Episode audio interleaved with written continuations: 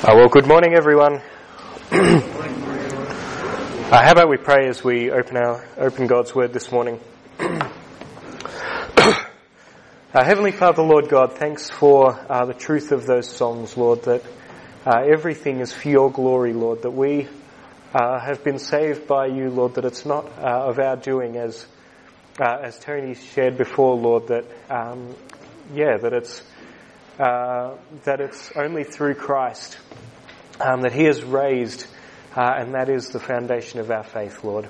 Um, we thank you that you have uh, revealed yourself through these scriptures, and so we pray that uh, as we come to read those scriptures, Lord, that you would uh, help us to remove our distractions, Lord. let us. Let our selfishness not be a distraction. Let those around us not be a distraction, Lord. But we pray that we would focus our minds on you uh, so that we can see everything else in your light. Uh, we pray these things in Christ's name uh, because uh, it is through him that we uh, have come before you. We pray this uh, in Christ's name. Amen. well, please open your Bibles to Romans chapter 11. I'm going to be preaching this morning on Romans chapter 11 from verse 33 down to chapter 12 verse 3. So, uh, please open uh, your Bibles to Romans chapter 11 and I'll read from verse 33.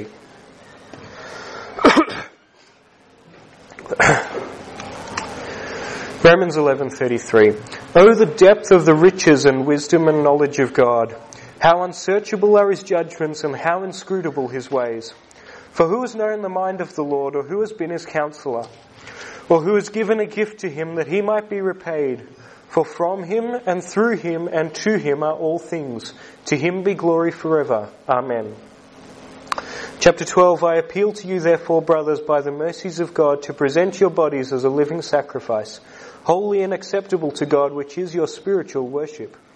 Do not be conformed to this world, but be transformed by the renewal of your mind, that by testing you may discern what is the will of God, what is good and acceptable and perfect. For by the grace given to me, I say to everyone among you not to think of himself more highly than he ought to think, but to think with sober judgment, each according to the measure of faith that God has assigned.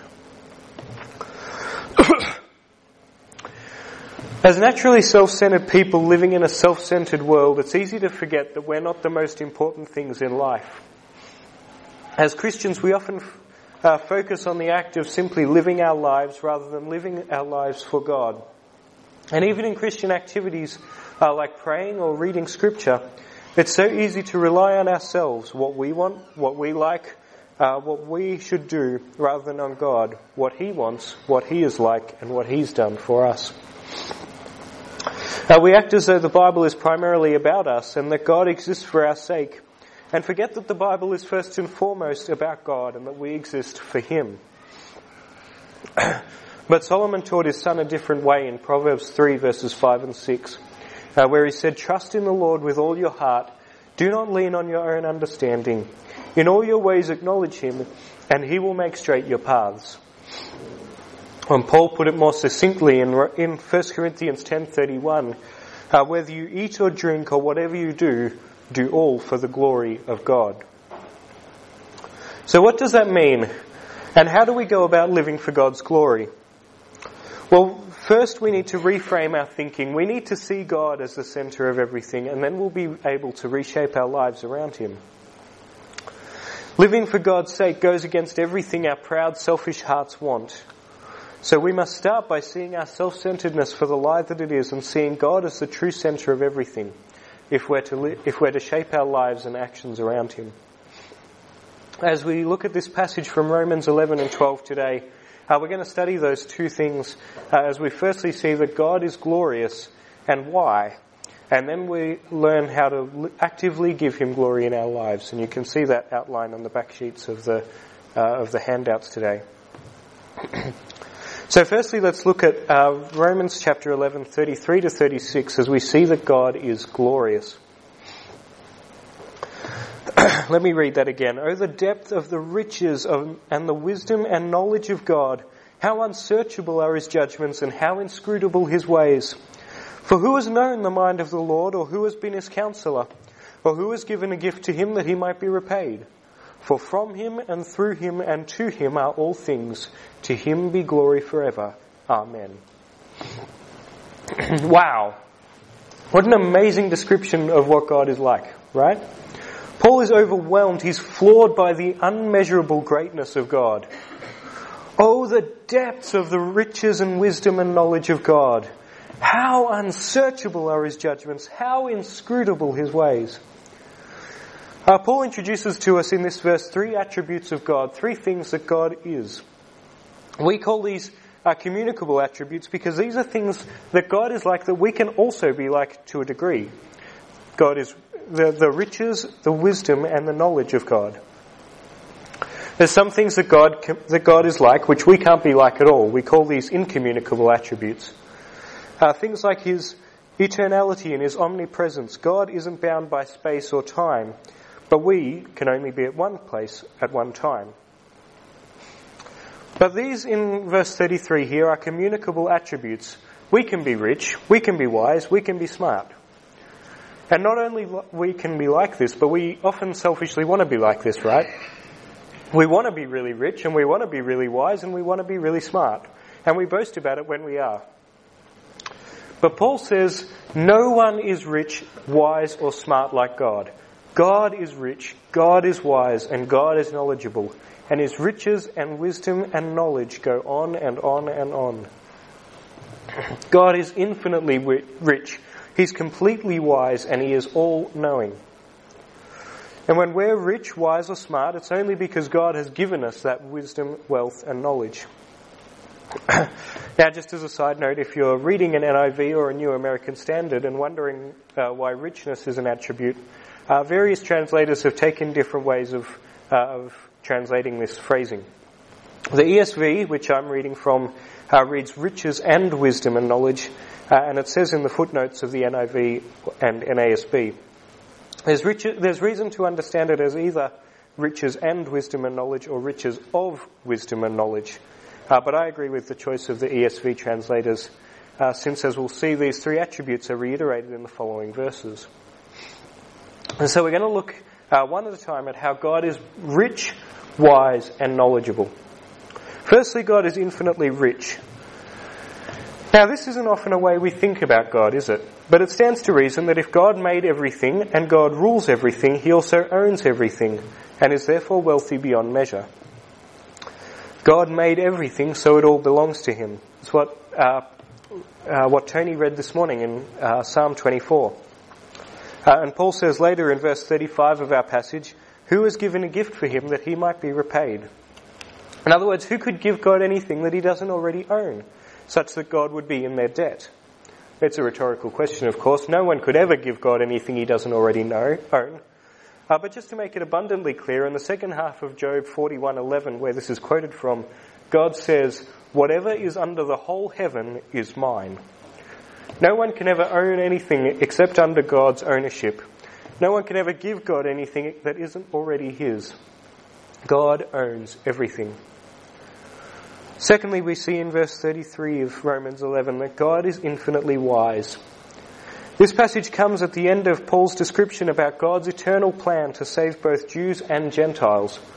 Salvation started with the Jews, uh, but then God sovereignly planned that not all of them would be saved, which Paul explained in, in chapter 11, verses 7 and 8. And then he gives a reason in verse 11.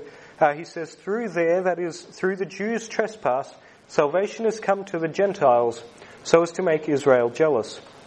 And then he goes on to say in verse 25, a partial hardening has come upon Israel that until the fullness of Gentiles has come in, and in this way all Israel will be saved. In God's plan, the Gentiles come to God after seeing the glories of grace demonstrated among the Jews. Then more Jews will come to God in faith in Christ after seeing the glories of, God, of grace demonstrated among the Gentiles. No wonder Paul says, How unsearchable are his judgments and how inscrutable his ways, or uh, as the NIV puts it a bit more clearly, how unsearchable are his judgments and his paths beyond tracing out.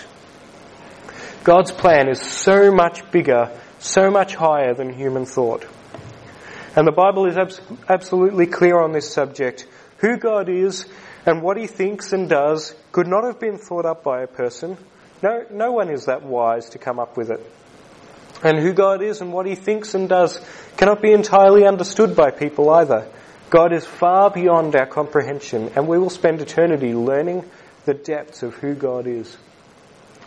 Uh, in the second half of verse 34, he elaborates further Who has been God's counselor? Who has God ever taken advice from? Who does God consult when he needs to make a decision? No one, of course, because God is the source of all wisdom. Now, thirdly, God is infinitely knowledgeable. And just as Jesus is the ultimate source of all, uh, just as God is the ultimate source of all wisdom and riches, He is also the ultimate source of all knowledge. God knows everything, and to prove it, the Bible repeatedly talks about God knowing even the thoughts of every single person. Psalm 139, O Lord, you have searched me and known me. You know when I sit and when I rise up. You discern my thoughts from afar. You search out my path and my lying down and are acquainted with all my ways. Even before a word is on my tongue, O Lord, you know it altogether. In John 21:17 when uh, Jesus asked Peter if he loved him. Peter replied, Lord, you know all things. You know that I love you.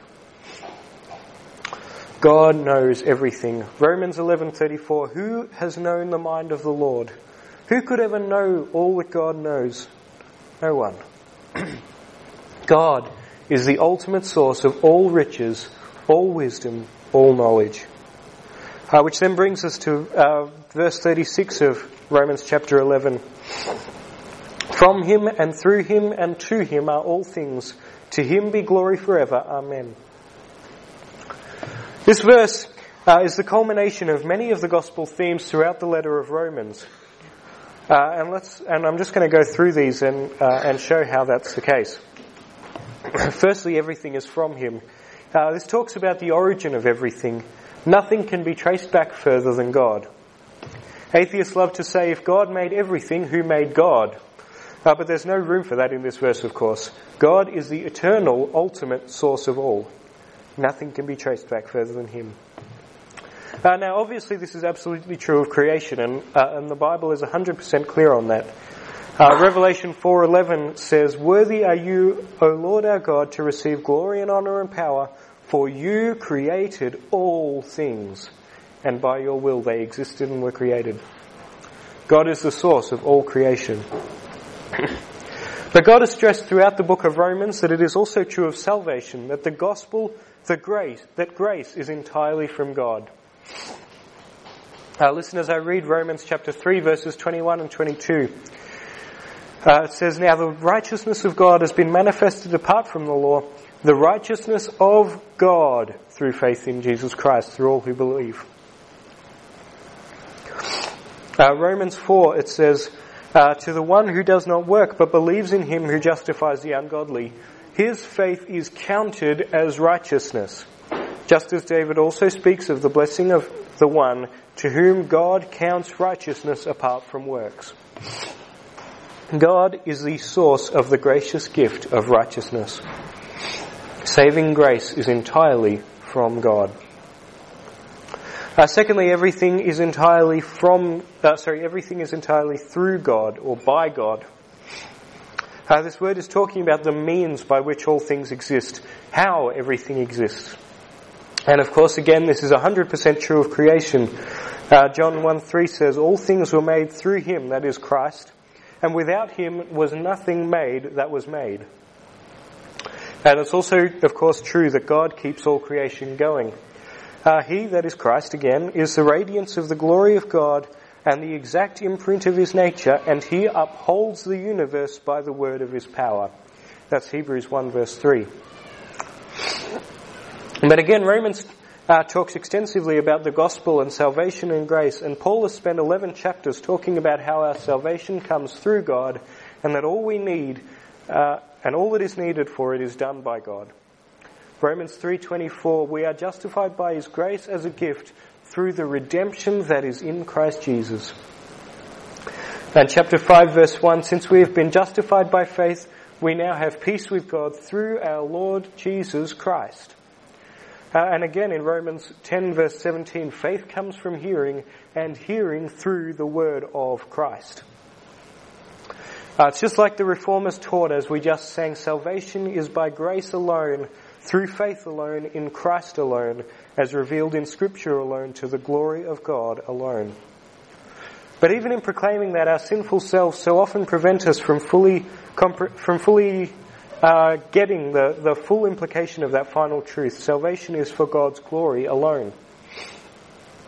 Uh, and that's what Paul draws on in this final statement. Uh, everything is for God. so, what do we mean when things are for God's glory? What is God's glory? Uh, well, it refers to his greatness and honor, and fundamentally, God's glory is part of who he is. Inherent within his goodness and majesty is the fact that he is glorious. Like we just read, God is infinitely amazing in who he is. He's infinitely rich, wise, and knowledgeable, and so many other things. He's holy and just perfectly wrathful, loving and gracious, almighty, sovereign. He is inherently great, and so he's inherently glorious, and he cannot be made more glorious. Yet God's glory can be communicated and shown. We call this glorifying God. Sometimes God does this by displaying his glory physically as brightness, clouds, or fire. And we'll see in the coming moments how God also glorifies himself by showing us what he's like through his actions and how we too can and should glorify Him in our deeds and words. And this is what it means when we talk about things glorifying God or being for His glory. All things exist to show the greatness of God. Uh, in the previous two, uh, as like the free, yeah, and like the previous two phrases, this too is true of creation. Psalm 19 tells us, "The heavens declare the glory of God, and the sky above proclaims His handiwork." In Romans 1 verses 20 to 23, it's the glory of God shown in creation that's denied by sinners. His invisible attributes, Paul says, namely his eternal power and divine nature, have been clearly perceived ever since the creation of the world in the things that have been made. So they are without excuse. For although they knew God, they did not honor him as God nor give thanks to him, but they, they exchanged the glory of the immortal God for images resembling mortal man and birds and animals and creeping things. Uh, and likewise, this too is something that Paul has been at pains to show is true of salvation. We often think, we often think that the gospel is all about us. God loved us and Christ died for us. And that's true, as, as John 3.16 says. God so loved the world that he gave his only Son, that whoever believes in him should not perish but have everlasting life. But if that's all we know about the gospel, we miss its true purpose. Not only is salvation from God and through God, it is also for God, for his glory. Romans 3:26 tells us that God loved us and saved us and sent Christ to die as our substitute to show his righteousness at the present time so that he might be just and the justifier of the one who has faith in Jesus. Uh, chapter 5 verse 8 again talking about how God shows his love for us in that while we were still sinners Christ died for us. Uh, we see in those verses how God is showing his showing what he is like. He is working for his glory. Uh, Romans 9 verses 22 and 23 Paul discusses how God's sovereignty means that he chooses to save some and not others giving the reason that, quote, God, desiring to show his wrath and make known his power, has endured with much patience vessels of wrath prepared for destruction, in order to make known the riches of his glory for vessels of mercy, which he has prepared beforehand for glory. Uh, later, talking about the purpose of our salvation, Paul says in Romans chapter 15, verse 8 uh, and onwards, I tell you that Christ became a servant to the circumcised to show God's truthfulness in order to confirm the promises given to the patriarchs and in order that the Gentiles might glorify God for his mercy. As it is written, therefore I will praise you among the Gentiles and sing to your name. And again it is said, rejoice, O Gentiles, with this people. And again, praise the Lord, all you Gentiles, and let all the peoples extol him. Likewise, in chapter 1 verse 5, we have received apostleship to bring about the obedience of faith for the sake of His name among all the nations. God saves us for His glory. Salvation is for Him. It's not about us. We haven't accomplished anything of our salvation. We haven't done anything or been anything that would warrant God's love. nothing can be attributed to us. We can't get any of the glory. All of creation and all of salvation is entirely from God, through God, and for God. and so in response to that, Paul says at the end of verse 36, To him be glory forever. Amen. Now, really in the context, that's kind of a funny thing to say. Paul's just spent 10 chapters and 35 and a half verses talking about how assured God's glory is. God's glorified in sinners, He's glorified in salvation, He's glorified in His sovereignty, and He's glorified in His saints. So why would Paul then feel the need to wish God glory? Because that's what amen means. May it be true, or I hope this happens. Paul's saying, may God get glory forever. I hope God gets glory forever. Um, Paul, did you not hear yourself? Uh, you just said God is going to get glory forever, no matter what. But here's the thing Paul saw God's glory in the gospel, and so he was passionate and amazed about God's glory. He made us for that reason. He's, oh, that's what God wants us to be too passionate and amazed about his glory. He made us for that reason, and he saved us for that reason. God is passionate about his glory, and he wants us to be too. So, how do we go about doing that? Aside from walking around all the time saying, May God get all glory forever, uh, how do we actively live to glorify God? How do we show that He's the source of everything, that He is the means by which everything exists, and that He is the purpose by, for which everything exists? Well, that brings us to chapter 12. Because in these first three verses of chapter 12, Paul gives us three ways we can glorify God in our lives. Three aspects of our lives that we can shape around His sovereignty and supremacy. Uh, you'll see those also in your bulletins. Uh, the three the three ways are our actions, what we do with our body in verse one, our aims, what we try to be and do in verse two, and our appraisal, what we think what we think when we think of ourselves in verse three. And we're going to look at each of those in the remaining time. So let me read uh, again chapter 12, verses 1 to 3 of Romans. Paul says, I appeal to you, therefore, brothers, by the mercies of God to present your bodies as a living sacrifice, holy and acceptable to God, which is your spiritual worship. Do not be conformed to this world, but be transformed by the renewal of your mind, that by testing you may discern what is the will of God, what is good and acceptable and perfect. For by the grace given to me, I say to everyone among you not to think of himself more highly than he ought to think, but to think with sober judgment, each according to the measure of faith that God has assigned.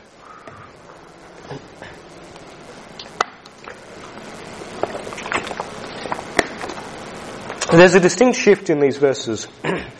in the previous verses, God, Paul mentioned God ten times. And the only other person mentioned, anyone who could best God in wisdom or knowledge or have wealth, does not exist. But here at the start of Romans 12, Paul shifts to address the Roman believers, uh, referring to them ten times in these 12 verses, in these three verses, sorry. Uh, yet Paul does not want his readers to lose sight of God. See, Paul is not re- merely telling his believers how to live their lives, his readers how to live their lives. He's teaching them how to live their lives from God, through God, and for God. Notice how he picks up the language of verses of verse 36 in chapter 11 in the uh, in the opening verses of chapter 12.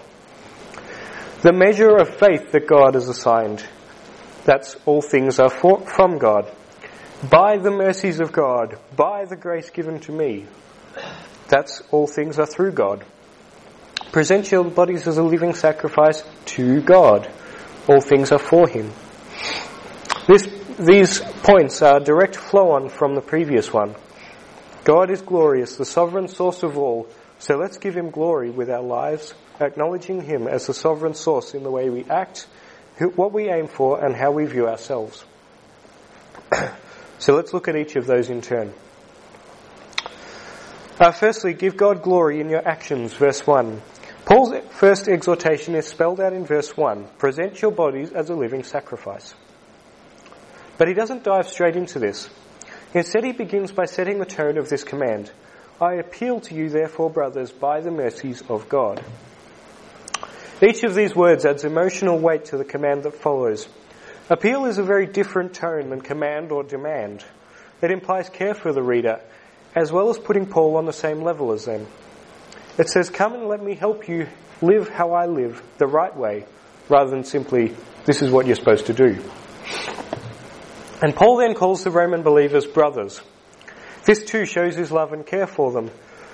And finally, Paul's use of the word therefore and the phrase by the mercies of God shows how this command is in direct response to the God glorifying gospel of grace that Paul has previously described.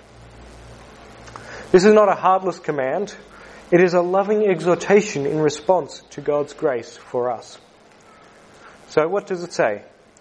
Present your bodies as a living sacrifice, holy and acceptable to God, which is your spiritual worship. Paul uses the image of a sacrifice to describe how we're to live for God's sake. And the Jewish members of the Roman congregation would have been deeply familiar with uh, these sacrifices, with the concept. In the Old Testament, sacrifices were an integral part of the uh, way Jews related to and worshipped God. They pointed to the ultimate sacrifice, which we now look back on, that of Jesus, whose death covered our sins and brought us to God once and for all. But if you ask those Jews uh, what three words they would associate with sacrifices, they would say devoted, unblemished, and dead, or killed. Paul picks up these concepts and applies them to our lives as Christians. Like Old Testament sacrifices, we're to be fully devoted to God. Uh, Paul uses the phrase, present your bodies to God. We should be unblemished. As Paul says, we are to be holy and acceptable sacrifices. Unlike those sacrifices, however, we're supposed to glorify God by living for Him. Uh, as Paul says, we're to be living sacrifices, not dead ones. Now, as, now some of us and many of the Roman Christians uh, may one day be called to literally be martyrs for God. Uh, and it is often painful to live as Christians. We're called to figuratively die to our selfish, sinful desires. But until such a time as we are called to die, we are called to live for God. Uh, we are called to constantly, uh, consistently devote ourselves to God, to present our bodies to Him. Paul has previously shown that we cannot give God anything that he does not already own, but we can still arrogantly act as though God has no ownership over us, and we naturally do. That's what our sinful flesh does. But to show that God is the ultimate owner of our lives, we must actively devote ourselves to God by serving Him in our actions, that is, by living lives of worship. we must do what He desires. And as sacrifices, we are to be clean, acceptable, holy. Uh, we must do. Uh, there are two aspects to this. Sorry. Uh, firstly, only God can make us truly holy and acceptable to Him. Naturally, we are sinful people not living for Him, and in this state, we're the opposite of what Paul calls for. We're unholy and we're disgusting to God. As we discussed before, God is the only source of righteousness.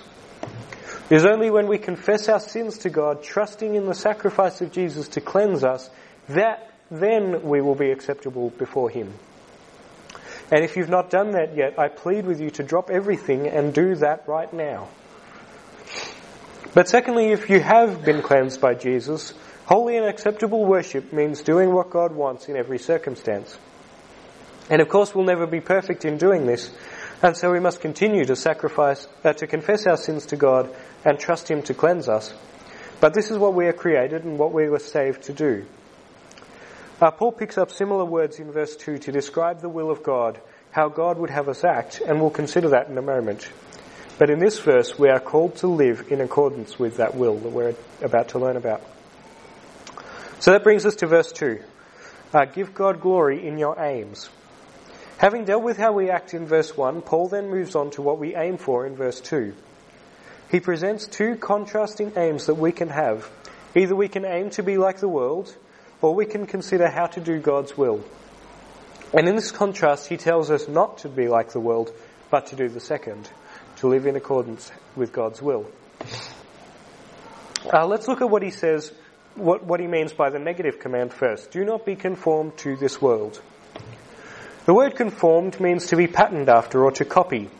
We've all seen this whenever someone wears something cool or some, whenever someone cool wears something strange, everyone wants to wear that too. In this case, however, it describes copying, copying the world's way of life. So what's the world re- referring to? Well, it's a euphemism for the sinful state of humanity. All people naturally want to live for themselves, and until we enter God's perfectly remade world, this will be the prevailing aim of everyone who has not been saved. But we must not be like this. On the contrary, we're called to be transformed such that we live to do God's will. Being transformed is actually a lot harder than just not being tra- not being conformed. As Christians, we're not called to simply resist peer pressure that makes us want to be sinful. We actually have to change. See, resisting being conformed is resisting temptation to be like an external mold. But the command is to be but the command to be transformed shows that we ourselves are naturally bent towards sinfulness. Some people think they'll be fine if they simply resist external corrupting influences. You know, the extreme of this would be to go and spend your days in a monastery. But these people forget about their internal corruption. We must be transformed by the, from the inside if we are to do God's will. We must have our minds re- renewed. Uh, the word renewed means renovated, renovated from the ground up. Uh, to illustrate, anyone that walks into our house, into our current house, immediately comments on the wonkiness of the floor. Uh, now, it's, it is a great house. It's really excellent, except, especially for the price we're paying. Uh, and we're really grateful for it. But it is an old house with old stumps, and to make the floor and wall straight would require a new foundation, as well as a host of other minor renovation jobs to fix peeling wallpaper, stained lino, and cracked walls, uh, not to mention getting rid of several wasps and rat nests. And that's the idea Paul uses for mind renewal. Complete renovation of our inner selves, including a new foundation for our thinking and our, way, our aims in life. This new foundation is what Paul has taught us through chapter 11, verses 33 to 36. See, as we learn who God is and what He desires through His Word, uh, as we learn about these things through His Word, through the Bible, and as the Holy Spirit applies what we are learning, our minds will be renewed, changed, renovated in accordance with His will. 2 Timothy 3:16 and 17 says all scripture is breathed out by God and is profitable for teaching, for reproof, for correction, and for training in righteousness, that the man of God may be complete, fully equipped for every good work. It is the Word of God that renews our minds such that we are ready to do God's good work. Once our minds are renewed by the truth of God's Word, we will be able to learn how God would have us live by studying His Scriptures and then discern and choose God's will in various circumstances we will be able to do what is good and acceptable and perfect. Finally, in verse 3, Paul turns to the topic of our self-appraisal. How we think about ourselves in light of the fact that everything comes from God and is for Him. So that brings us to point number C. Bring, uh, give glory to God in your appraisal. But firstly, Paul wants to stress that he's no exception to this command. Not even Paul, one of the greatest missionary evangelists who ever lived, uh, could, one of the apostles could say that he had achieved anything apart from God's grace. When Paul gives us a command not to think of ourselves more highly than is fitting of those who have been given faith by God's grace, he says it by the grace given him. As he writes, Paul exemplifies the, the attitude that he is advocating, preaching as a recipient of God's grace.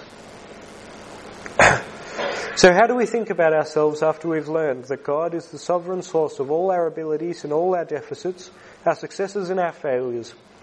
Well, Paul says to each individual person in the Roman church and by extension to each of us, not to think of himself more highly than he ought to think. So how highly ought we to think? Well, the word ought in this context means what is required by the facts of the circumstances, which are spelled out at the end of the verse. God has assigned to you your faith. Now don't read this verse as think of yourself in accordance with the faith that God has given you. It would be better read as think of yourself in accordance with the fact that God has given you faith. See, our identity is not to be in the faith that God has given us, but in God who gives us faith. Like Paul, we are to see ourselves as recipients of God's gracious gift of faith. Uh, this is how we are to think with sober or sound or sensible judgment. Different ways of translating that word. In light of the gospel that everything, including saving faith, comes from God, how we see ourselves should be defined by Him, should focus on Him. All that we do, like Paul, is done by the grace given to us. Because as we've seen this morning, saving faith, as well as everything else that exists or has ever existed, comes only from God and through Him and exists for His glory alone. Isn't God awesome? He's the ultimate in wealth, in knowledge and in wisdom, yet He allows us to share in those in part.